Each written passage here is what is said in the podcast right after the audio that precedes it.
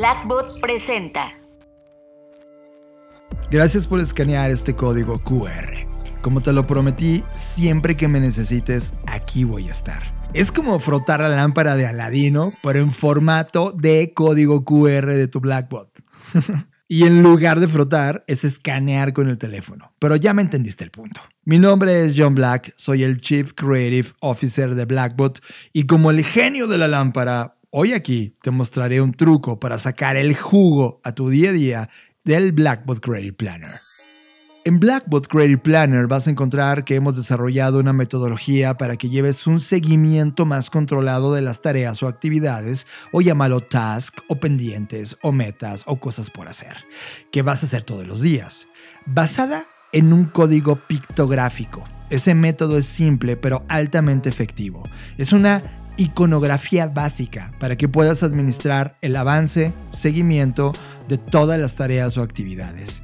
Si te das cuenta, en casi todos los lados te vas a encontrar con círculos a la izquierda para registrar el estado de tus actividades, las cuales podrás rellenarlas con el siguiente diseño. Palomear. Sí, cuando una tarea o task esté terminada o hecha, palomear. Siguiente. Icono de play. ¿Sabes? Ese triangulito cuando le das play a un video o a música es exactamente lo mismo. Pero aquí significa que el task está en proceso. Todavía no está terminado, se está haciendo. Tache. La tache significa que está cancelado. Es decir, no se hizo porque no se tenía que hacer. Es decir, se canceló o tú decidiste cancelarla. Tache. Signo de plus o de suma. El icono suma o plus es cuando el task lo reasignaste, ya sea que lo moviste a otro día, de otro momento de tus actividades o a otro proceso creativo. Ahí pones el signo plus. Flecha. Cuando el task no te tocó hacerlo a ti, pero se lo asignaste a alguien más. Flecha. Y el último es anular. Es como el icono de los Ghostbusters, cuando anulan al fantasma.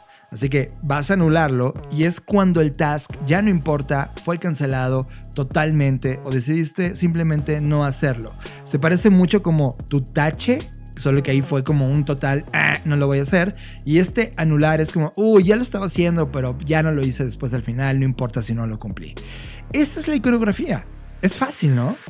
Apréndete esto y pon en práctica estos símbolos en tu día a día y vas a encontrar cómo tu Blackboard Credit Planner se va a amplificar un 500% en utilidad y performance, ya que tendrás todo un código visual para darle seguimiento a las actividades de tu proyecto. Usa siempre el círculo que aparece en el lado de la izquierda de cada task y recuerda que tendrás que rellenarlo con una paloma, un tache, un icono, lo que sea, dependiendo del seguimiento que quieras hacer de él. Úsalos para que puedas tener un control completo de las acciones. Esta vez tu misión solo será aprendérselas y ya. Simple, fácil. Gracias por escanear este código QR de tu Blackboard Credit Planner. Recuerda que cada vez que me necesites, aquí voy a estar. Nos vemos en el siguiente audio. Yo soy John Black. Y como decimos en BlackBot, nos vemos en el futuro. BlackBot presentó.